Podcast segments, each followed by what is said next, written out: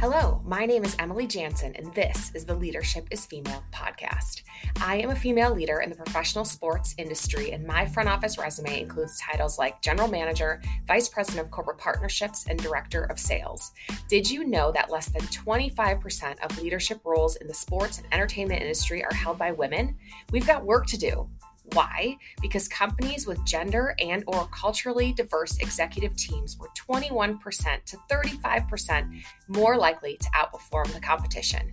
Simply put, diverse leadership helps your bottom line. The Leadership is Female podcast is here to help. Marian Wright Edelman said, You can't be what you can't see.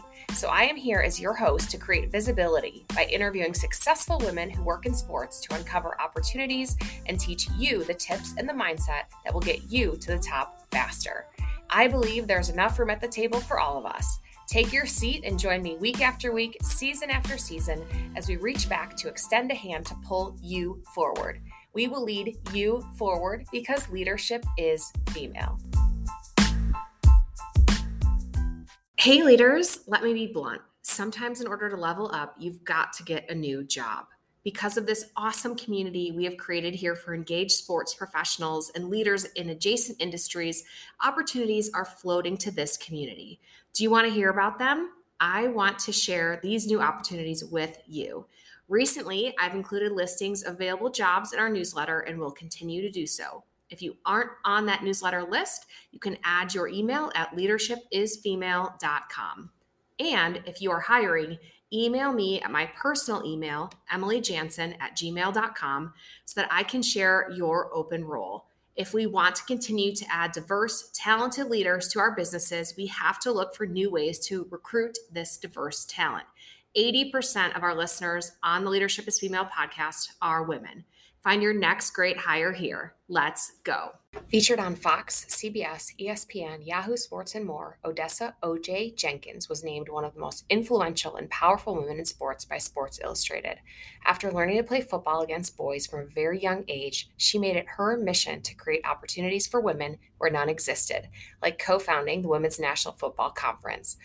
No stranger to gender and racial bias, OJ is a Black LGBT leader who is also the president of an enterprise software company with the goal of taking on workplace inequities through more effective diversity, equity, and inclusion, or as we know it, DEI programs.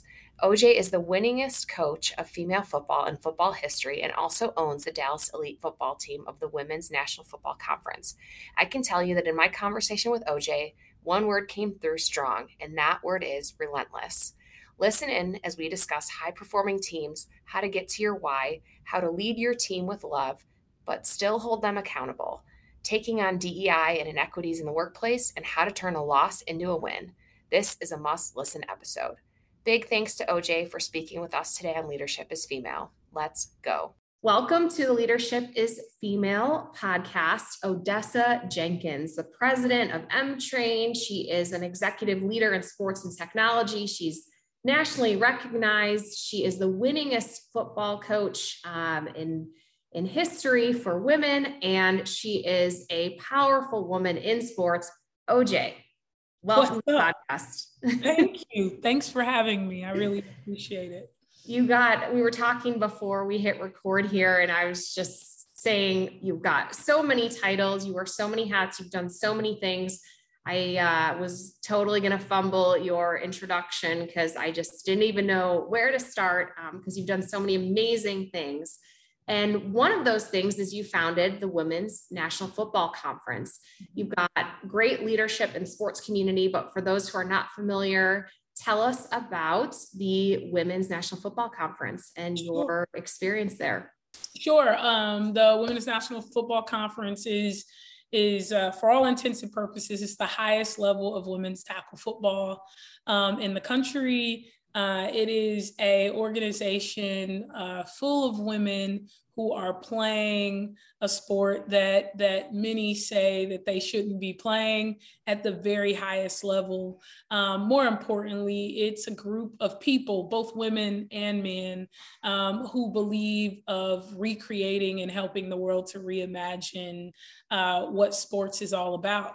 And what it looks like and who plays it, and in particularly America's sport, uh, football. So it's a sports league, it's an apparel company, it's an entertainment company, but at its heart, um, we're a bunch of activists uh, playing America's game at the highest level and hopefully changing the way the world um, and little girls and boys see themselves in it. And what have been some of your greatest experiences working in that industry and changing the opinion around women's tackle football? Yeah, you know, I don't know that I've changed all the opinions quite yet. Um, it's so funny. We have a we have a, a post on our WNFC Facebook right now that's going viral. It's almost at a million views, and it's just wild. And you know, I probably would have answered that question a little differently uh, had I not seen all the comments. Never go to the comment section, by the way. Um, but my experience, frankly, has been very positive. I uh, don't really take no for an answer. When I want someone to see something, I stay until they see it. And I think the one thing in being in the sports industry and focusing on women in football because I think there's this advancement, there's this um, natural. Um, when when we say we want to have progress in sports with women, everyone always thinks about well, we want to have progress in sports with women, coaching men, getting involved with men, you know, driving men, propelling men. And I think that this is unique because it is a full contact sport where we are driving, propelling, uplifting women. And it's a different conversation that I have with sponsors, with fans, with partners. But it has been a beautiful ride to kind of open up the eyes of people who didn't even know that women played football to kind of again see see women differently um, and frankly see what advancing women in sport truly looks like why is this so important to you? I believe that people should do what they want. I believe that there should be an opportunity for anyone um, to be anything they want to be. And that might seem cheesy, um, but I just don't think it's a dream that we should all have. I think those of us who are capable of creating opportunities that make one girl thinks that she can be something else or reimagine what's possible in her brain, those of us who can create those opportunities should. And I can, so I do. Beautifully stated. And you were named one of the most influential and powerful women in sports by Sports Illustrated. That's quite a title. How did you achieve this recognition and what did it feel like to be recognized in this manner? And then furthermore, how do you use that title today? Um, it's still today, um, you know, if I'm never recognized again, uh, that was a major sort of shifting point, I think, for women's tackle football, frankly, um, and for me personally. And I think it's just through the work of being relentless. I mean, because the, the, the issue was called relentless. And I think that if it got nothing right, I don't know about being one of the most influential or powerful, but I am absolutely relentless towards advancing women and girls in football. And I think that they got that right. If they got nothing else, um, again, I don't know that I that that that that being on those lists um, is a science, but I know they got it right in that I am absolutely relentless and will continue to. And how do I use it? I mean, Sports Illustrated is like a, a dream entertainment publication. If you are at all a sports fan or even know about sports, uh, being recognized by such a prestigious um, entity kind of changed the way that I think people looked at and continue to look at me and this sport that that I want to propel. So, what has been your biggest win on the field? Oh, the biggest win on the field? It's always the last one. so we just won a national championship. Uh, my, my team, uh, I, I own the team here in Texas, the Texas Elite Spartans, and they've won three national championships uh, back to back to back. So to me, the best win is always the last one, um, the latest one. Um, and I think that was a big one just because it was one of the most highly attended national championships I've ever seen. There were thousands of people in the middle of a pandemic who flew out to watch and pay for uh, women's tackle football here in the in the city of Frisco and in Denton, Texas. And um, that was a big win on the field, not just because we beat the other team, but it was a big win for all the all of women's football and all the teams in the women's national football conference because the media showed up, um, NFL alumni showed up, um, the the fans showed up, and I think that that was a great sign, uh, an on the field win that said we have a product that people will show up for. Well, okay, three times. Did you guys hear that? Three time champs is OJ's team. Um, and the people will show up. I think that's been the dialogue in women's tackle football and in women's sports over the last, I would say, really 18 months. We've been shouting from the rooftops. The numbers are the proof. Women yes. will, or people will show up for women's sports people will show up, people will watch it. And frankly, even if they don't show up, if they watch and don't show up, if they show up and don't watch, it's time for uh, women to be afforded the same opportunity that men have. I was watching the Mohawk contest on ESPN2 the other day. Like nobody's in the stands for the Mohawk contest yet you ping pong or bowling or all of these things um, that that that are that predominantly show men doing them that you don't have to prove that you can get a crowd around it's just interesting enough for you to show on national tv and mm-hmm. i think women's football and frankly women in indie industry need to be paid um, accommodated and chances need to be taken on their potential not just their achievements the way that they have for men for so many years I hear you on that. And I'm curious, what's your most memorable moment in football? Sports is is about those moments. It's about creating those memories. And so is there one that you can pinpoint that sticks in your mind as the most memorable?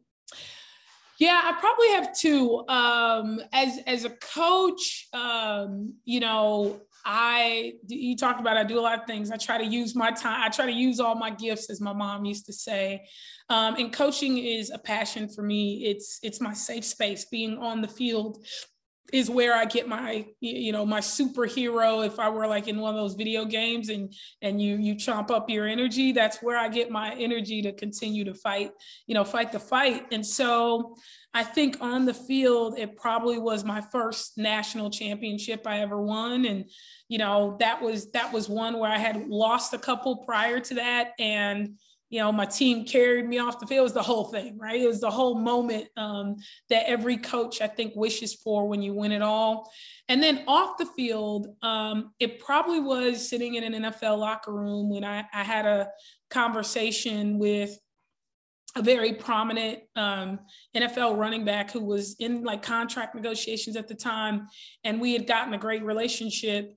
And um, that conversation spearheaded me deciding that I was going to stand up the Women's National Football Conference, and then I was going to fight and use all of my skills towards women in football and not pursue the career that I think everyone thought was my natural progression, which was go eventually try to be a head coach in the NFL um, and which I thought was a dream for me. But ultimately, I um, that conversation helped me realize, you know what, um, women need you, and they need you in women's football. And so, put all your energy and your time and your effort there, and see what happens.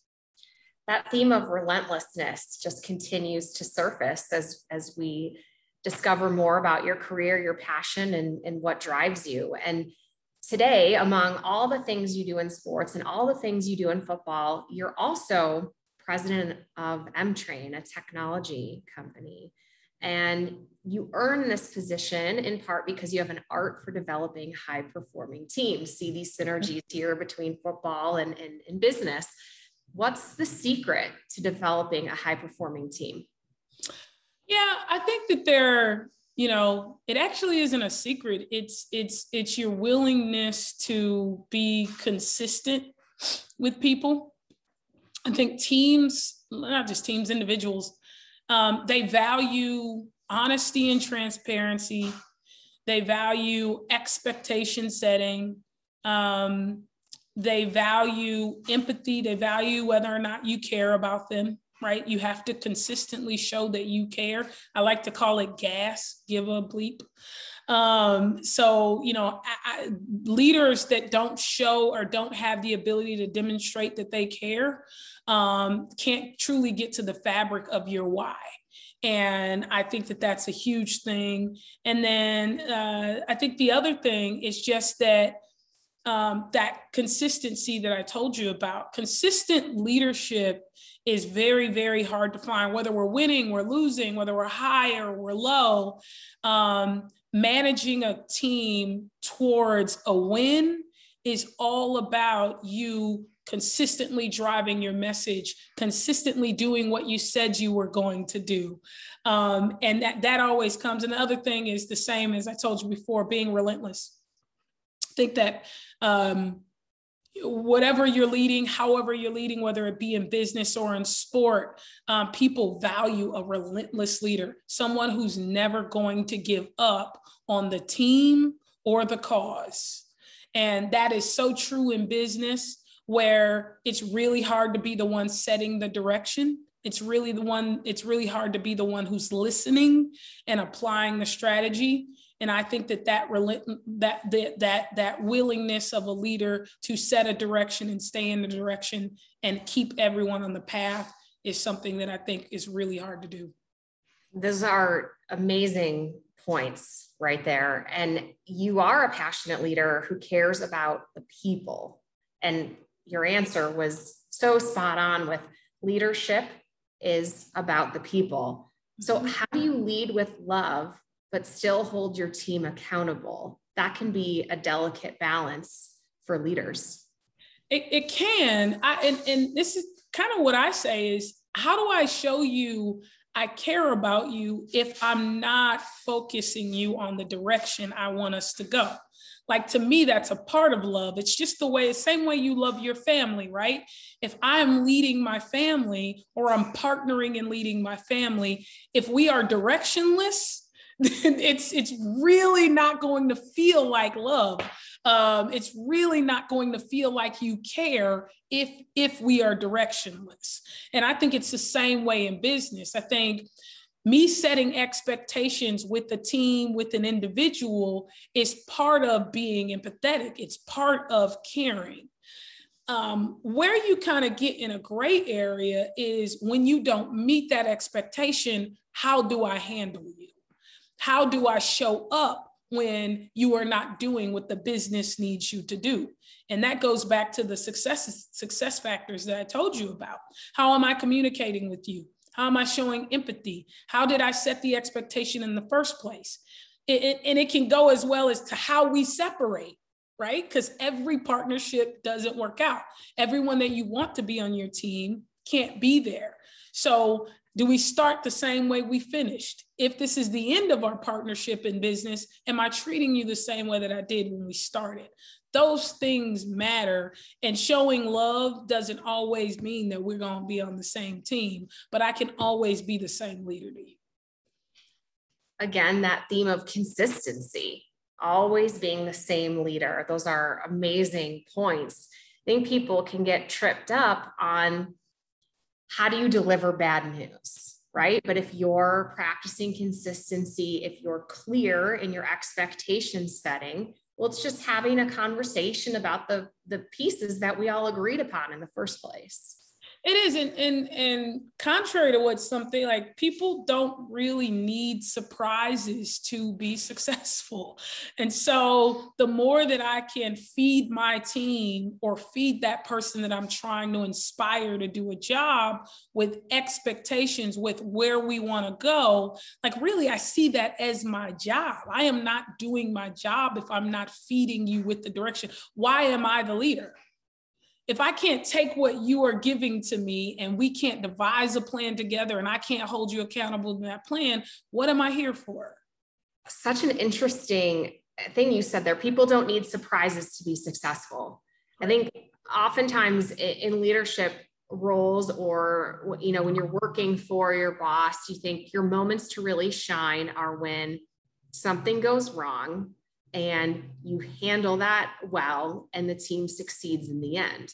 But to your point people don't need surprises to be successful. You could find your wins and your success by sticking to the plan and executing the way that was set forth.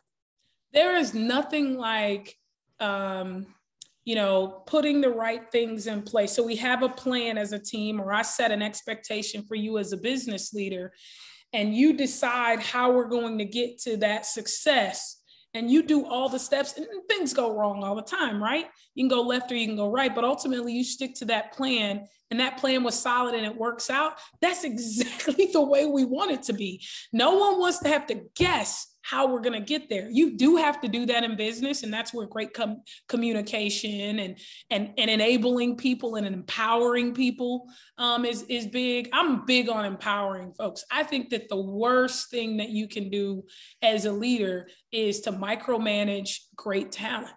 Right? I want you to to to to challenge me um, I want you to tell me how you're going to get it done. I don't need to tell you how you're going to get it done. I just need to tell you what the destination is.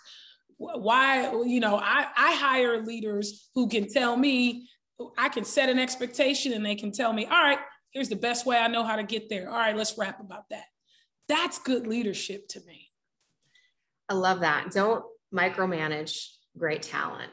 It's why you put that person in that place in the first place, right? The, the hardest thing that I can do, and this is uh, I'm probably giving away some secrets to leadership here, um, because everybody thinks that they're these big, strategic, smart. Hey, the CEO, you must be. The best thing that I can do as the business leader is hire the best leaders. Mm-hmm. Period. Throughout this season of Leadership is Female, I've talked with several founders of the Pro Sports Assembly. I'm glad to become a founder too and invite you to join us at prosportsassembly.com. We are the Association for People Who Work in Professional Sports. Our core purpose is the advancement of diverse and inclusive leadership. From finance to innovation, operations and sales to social responsibility, marketing, human resources, and analytics, the Assembly aims to ensure pro sports has a diverse and talented pipeline to lead these efforts and more. Visit prosportsassembly.com to learn more. You guys, we have a new website, leadership.isfemale.com. Please visit us and know that we are here to help get you to the top faster. Are you a career female looking for an edge? Are you looking for answers on how you can level up? Our purpose is to bring interviews with female leaders in sports each week through this podcast, Leadership is Female, so you can uncover opportunities, hear tips to elevate your career, learn from our mistakes and successes so that you can get to the top faster. We're giving you all the advice we know now that we wish we knew then. We're extending a hand back to lead you forward. Let's go. Visit leadership.isfemale.com, join our newsletter, check out all the episodes of the podcast, and stay tuned for more resources to lead you forward. Leadership.isfemale.com. Hire the best leaders. I think I put like a period after every one of those words. Hire the best leaders. You want to be successful, you want to keep growing in your career, focus on who you hire, who you recruit, and how to retain them. So, speaking of hiring, you take on workplace inequities through DE&I initiatives. Before we can do the work, we have to identify and break down those inequities. Where does a leader start this work? I think you start the work first in trying to understand what outcomes you want to have in your business. I think the first the first part of getting to equity, getting to a culture of inclusion, a culture that's void as much of it as it can be of harassment is to finding out where you are first. Like, hey, where are we? What are our listening mechanisms? What policies do we have in place to truly understand how we're doing with these things? And then what are our desired outcomes? we can say that everybody wants to get to the same place, but that might, might not be true. So I think it's really, really important that the leadership of a company comes together and say, okay, what are we truly targeting? Are we targeting inclusion? Are we targeting minimizing risk? Are we tar- get to what your target is and then find out what the processes, tools, people, and dollars are that you're putting around it to solve for it? Processes, tools, people, and dollars. Yes. Yeah. And the dollar piece is one that's stuck out to me big time in the work and the research I've done on DE&I. The research shows that more diverse teams equals a greater profit for a company. And oftentimes that's that's how you can move it forward and your first step is by identifying the impact on the business. Has that been the same for you? It has, but the, the, the ROI on diversity and inclusion has been proven over and mm-hmm. over and over again. But we're still we having the conversation. Fortune, the Fortune yeah. 1000, and we looked at which were the most diverse, and we used the most basic uh, identification and definition of diversity, whether it be race or gender. And across the board, you see those at least publicly traded companies performing better, which we always extrapolate to private companies, smaller companies as well. They do better. It's established. I think what isn't established is how, right? And and what when when you know that there is a return on the investment, but you don't know how, you don't know where to start, you don't know what to do, you ignore it. That's, that's just what happens with leaders. If if there is a there is a standard for retention, there's a standard there's a standard for uh, cost of customer acquisition. There are standards for churn. There are standards for other financial metrics. What we're working to do at Emtrain is to set a standard for how to measure, monitor, assess, teach, upskill certain things so that you get to inclusion is a skill right? If I want to build allyship, what skill sets do I have in the business? If I want to impact in group out group dynamics and harass that, that causes harassment issues, well, what skill set am I training my leaders to have, right? Are you even cognizant that your title carries a certain fear with it when you speak to employees? So all of those things are, it's like how the how I think is what's missing. And then the desire, right? Because if I am doing well and nobody cares um, about whether or not I'm diverse, then then then I'm not motivated. We are in a world now where you have to be motivated because at least you know we just saw the U.S. Census come out. The world is changing. The U.S. is physically changing and getting more diverse. Every part of your business is now impacted at least by racial and gender diversity.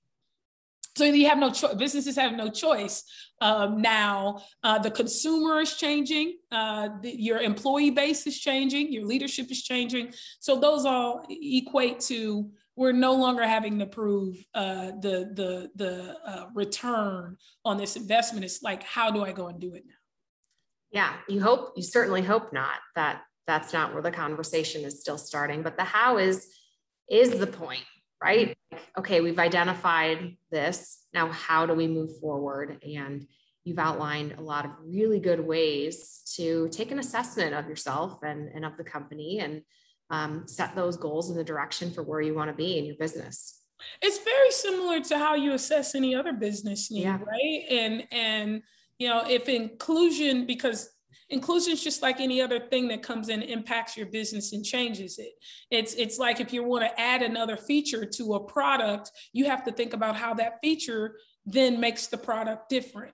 And how do you handle those differences? What part of the product does that touch that you didn't anticipate? You try and anticipate that with quality with qa with testing and those kind of things. You do the same with financial metrics right? We know that if we're going to increase one part of the business then we increase risk potentially to another. Inclusion is the same way. As your business changes and if you have a growing business it's going to change so as you bring on new people, as you bring on new partners, as more people hopefully consume your products, you are going to have to have a way to handle inclusion. Um, and I think it's controversial in some ways to say handle, handle inclusion, but that's the truth. Diversity is, is, a, is going to happen. Um, but it is what do you do once you have diversity? Mm-hmm. Exactly, exactly. You got to get the people in the company, and then what's next? How do you make sure that your employees are successful and putting those things in place in order to make sure that we're successful in the long term as people? Yes. And as a business. If you aren't training them to be so, then you are missing the mark, right? You are missing an opportunity if you aren't training them to have those skills to be able to work through conflicts that happen when different people get together then there's no surprise that you're going to have issues in your business because you're not doing anything to prevent it. Yeah and uh, along the leadership pathway you're going to win some and you're going to lose some. And you say that you can turn a loss into a win. How do you do that? I think it's uh, you know it's, it's all about knowing that there's always a lesson in every loss, right? Whether it be a business loss, uh, if you're an athlete, if you're a coach, if you're a parent, there is always a lesson in every loss. And if you approach wins and losses that way, you you will always be better as a result of the thing. And my philosophy in life is to just get 1% better. And that's how I turn um, losses into wins. If I got better, I won. Whether or not it showed in the in the balance sheet or on the scoreboard, I know the next time I get that opportunity, it's going to be a different outcome because I learned from it. Yeah, uh, it's an incredible perspective. And you said there, get 1% better if you have a mindset of constant improvement, it doesn't have to be, OJ didn't say 100% better. She said 1%. You don't have to set this, this daily measuring stick to something that you can't that's that you can't live up to or that um, is going to set you up for failure. Getting 1% better is huge. That is a huge increment over time, um, but something that feels like you can wrap your mind around. Yeah, and we forget that the we're such a small part of this massive world, but yet we're all a part of it. Mm-hmm. And so mm-hmm. if we all thought of it that way, like, yeah, I want to make a, a, huge impact on the world. I want as many people as possible to be positively impacted by the things that I'm involved in, for sure. But if just one person is, then the people that they interact with are going to have a different experience in the world. And that's how I say it's mindset mindset 100% and it's a, a, perfect segue into this next question i had for you about leading with your why. And it's a part of a personal foundation of leadership. So i've got two parts to this question. How do we identify and articulate our why? And second how is that why tied to our future success? Sure. Um, so getting to your why is easy this is how I do it. It's an exercise. You might want to do this. Okay. So just think about um, if you have all the resources you need financially, right? So money's not an issue. So you can solve all of your um, natural problems, right? Um, all of those things that are innate, you can solve. What is the first thing that you do because you want to do? Like, what is the thing, the first thing you do because you want to do it? What is the thing you do every day because you want to do it? And some of that is family, some of it is faith, some of it is purpose. Um, and then I just start subtracting from there. So I think about, I get all that list. Like, okay, here are the things I would do every day. Here's the things I would do every month. Here are the things I could do every week. I take that list and I prioritize it. And that's how I continue to keep myself aligned with what my passion and what my purpose is. Because I know how I want to impact the world, um, but it gets muddied by the stuff I have to do.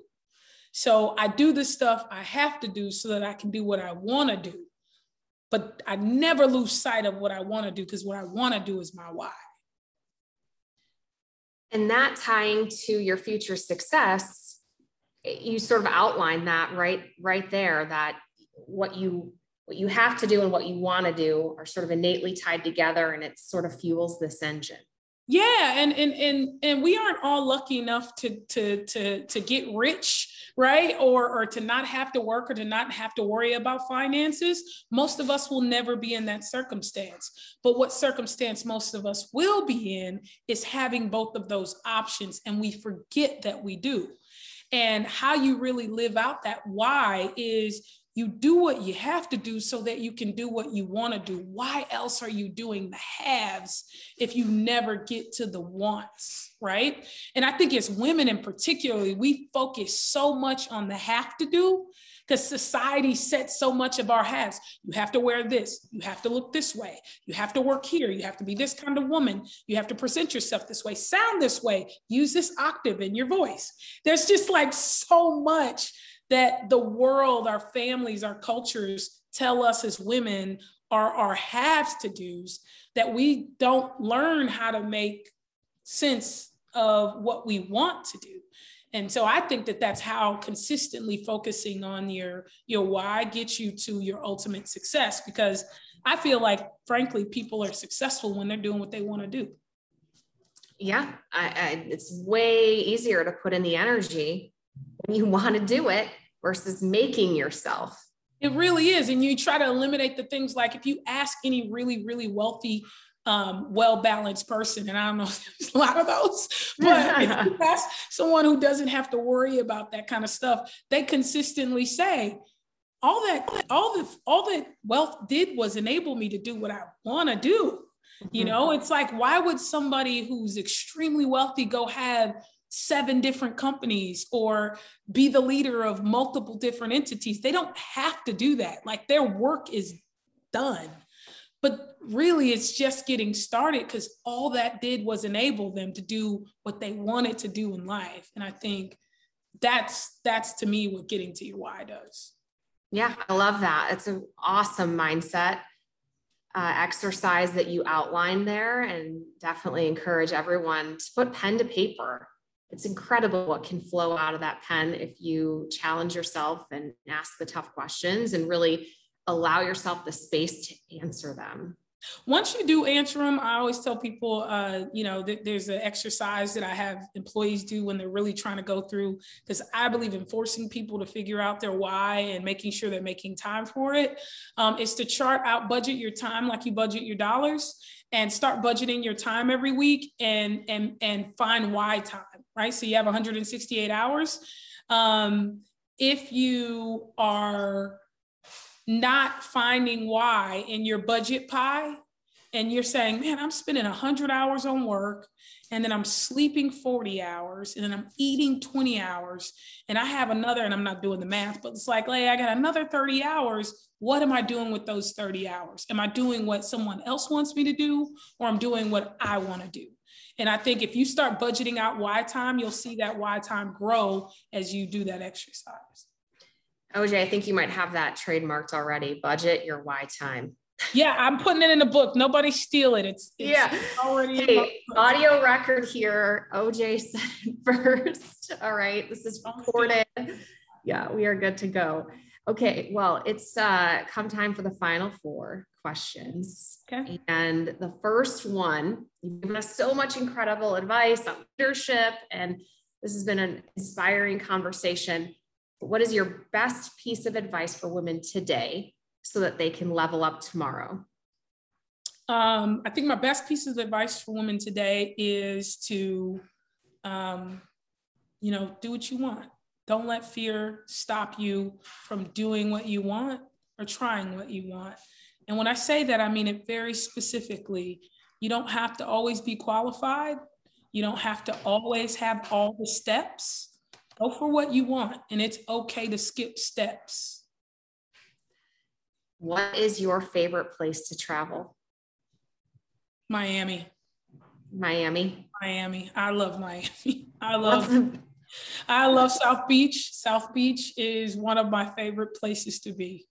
Yeah. Do you have a favorite restaurant there? Um no, no. Oh yeah, there's a crab spot there. Um, I can't remember what it is though. but yeah, I do. I do. I just can't remember. My wife would kill me um, because we eat we eat there every time I go, but I can't remember the name of it. Amazing food. Yes. Beach. Awesome. Awesome. and experiences like uh, there's I mean, lobster there's a lobster roll spot on south beach that if you just look if you just google lobster rolls uh, you'll find it but it's uh, it's one of it's some of the best it's shocking but it's some of the best lobster rolls you're gonna ever have in your life yum okay what is your pump up or walk up music? um, it's so funny. I listen to a lot of like slow jams. Uh, I have this in common with a teammate. Slow jams and gospel music. Like I just I mix them too. I like to get in my feelings um, when I walk up, so I like to tap into that emotional part of myself. So I'm usually listening to some old school R and B or some gospel music. Nice. Mm-hmm. what I would have picked, but maybe that for you. I don't know. Yeah, I'm not really like a see it now that you're yeah, now that you're saying it, I see it. I see that vibe. I, I, I like I, I can vibe, you know, I can I love all kinds of music. I can vibe with hip hop and pop and whatever. But when I really need to get into the mode, I want to I want to get in my feelings. I want to get all the way deep. Awesome. Okay, last question and my favorite one what is your favorite quote? Oh, I'm a coach. I have so many favorite quotes, but probably Serena Williams. I'm lucky that whatever I fear I have inside of me, my desire to win is always stronger. So, yeah. Yeah, I think that that yeah, I'm lucky that whatever fear I have inside of me, my desire to win is always stronger. I think that that's probably my favorite one right now.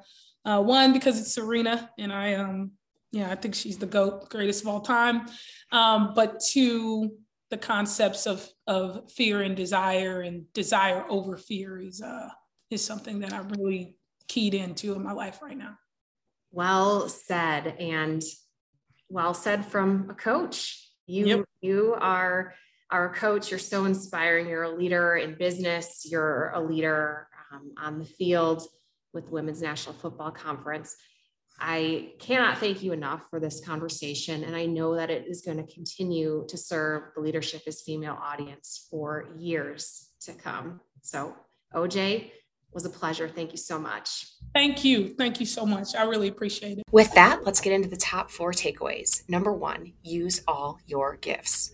Number two, discover what gives you energy. Number three, Setting appropriate expectations and following through on those expectations with your team is part of being empathetic and caring as a leader. Number four, people don't need surprises to be successful.